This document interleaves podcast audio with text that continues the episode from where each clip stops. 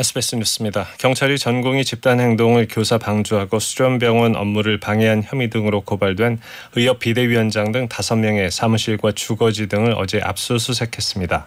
경찰은 압수수색 영장에 의협 전 현직 간부들이 전공의 9천여 명과 공모해 수련병원 업무를 방해했고 복지부 장관의 업무 개시 명령을 정당한 사유 없이 거부하도록 방조했다고 적시했습니다. 또 압수수색 대상인 피고발인 5명의 출석 요구서도 전달된 것으로 전해졌습니다. 경찰은 다음 주부터 소환 조사를 진행할 것으로 보입니다. 하지만 의사협회는 강하게 반발하며 내일 총궐기 집회에서 대규모 투쟁을 예고했습니다. 국민의힘 공천관리위원회는 오늘 국회가 최근 처리한 4.10 선거구 획정안에 따라 분구되거나 통합된 지역구에 대한 공천 방침을 발표합니다. 서울 노원 갑을, 경기 하남 갑을, 부산 북구 갑을, 대구 동구, 군위 갑을 등이 대상 지역구가 될 것으로 보입니다. 공관위는 선거구 획정에 따라 조정이 예상되는 지역구 상당수에 대해서는 단수 우선 추천이나 경선 등 공천 방침을 정하지 않고 보류해왔습니다. 또 부산 동래와 대구 중남구, 경북 포항 남울릉의 경선 결선 결과도 발표할 예정입니다.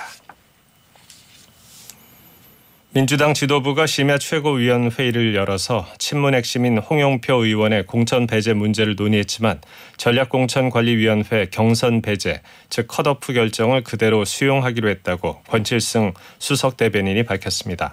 권 대변인은 홍 의원의 공천 배제를 의결했고 국민의힘 나경원 전 의원이 공천된 서울 동작 을에는 영입 인재인 류사명 전 총경을 전략공천했다고 밝혔습니다. 또 전남 담양 함평 영광 장성의 이개호 의원에 대해서 단수 공천이 아닌 경선을 결정한 재심위원회 요청은 수용하지 않았다고 전했습니다. 한국 피겨스케이팅의 차세대 에이스 신지아 선수가 주니어 세계 선수권 대회에서 3년 연속 은메달을 목에 걸었습니다. 여자 싱글 프리스케이팅에서 138.95점, 쇼트 프로그램 73.48점을 합해서 최종 총점 212.43점으로 동갑내기 라이벌 시마다 마오에 이어서 2위를 차지했습니다. 오늘 저녁에는 남자 싱글 쇼트 프로그램에서 1위를 차지한 서민규가 한국 남자 피겨 역사상 최초의 주니어 세계 선수권 메달에 도전합니다. 오늘 새벽 5시 20분쯤 인천 서구 왕길동의 한 재활용 공장에서 불이 나 공장 건물 일부와 적재돼 있던 폐자재들이 탔습니다. 또 어제 저녁 6시 반쯤 인천 서구 왕길동의 한 야산에서 불이 나 다친 사람은 없었지만 산림 1600제곱미터가 불에 탔습니다. 어제 저녁 7시 반쯤엔 강원도 평창군의 한 음식점에서 불이 나 식당에 있던 60대 부부가 불을 끄려다 얼굴과 손 등에 화상을 입어 병원으로 옮겨졌습니다.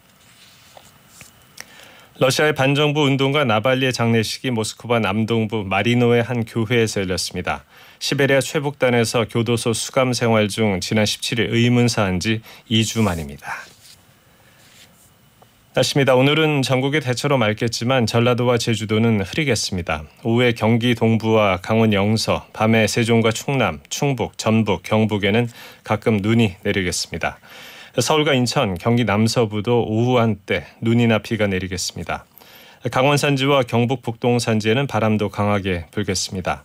낮 기온은 전국이 3도에서 7도가 예상됩니다. 수도권과 강원 영세는 밤에 미세먼지 농도가 나쁨 수준을 보이겠습니다. 서울의 현재 기온은 영하 5도입니다. 예민석이었습니다. 뉴스 마칩니다.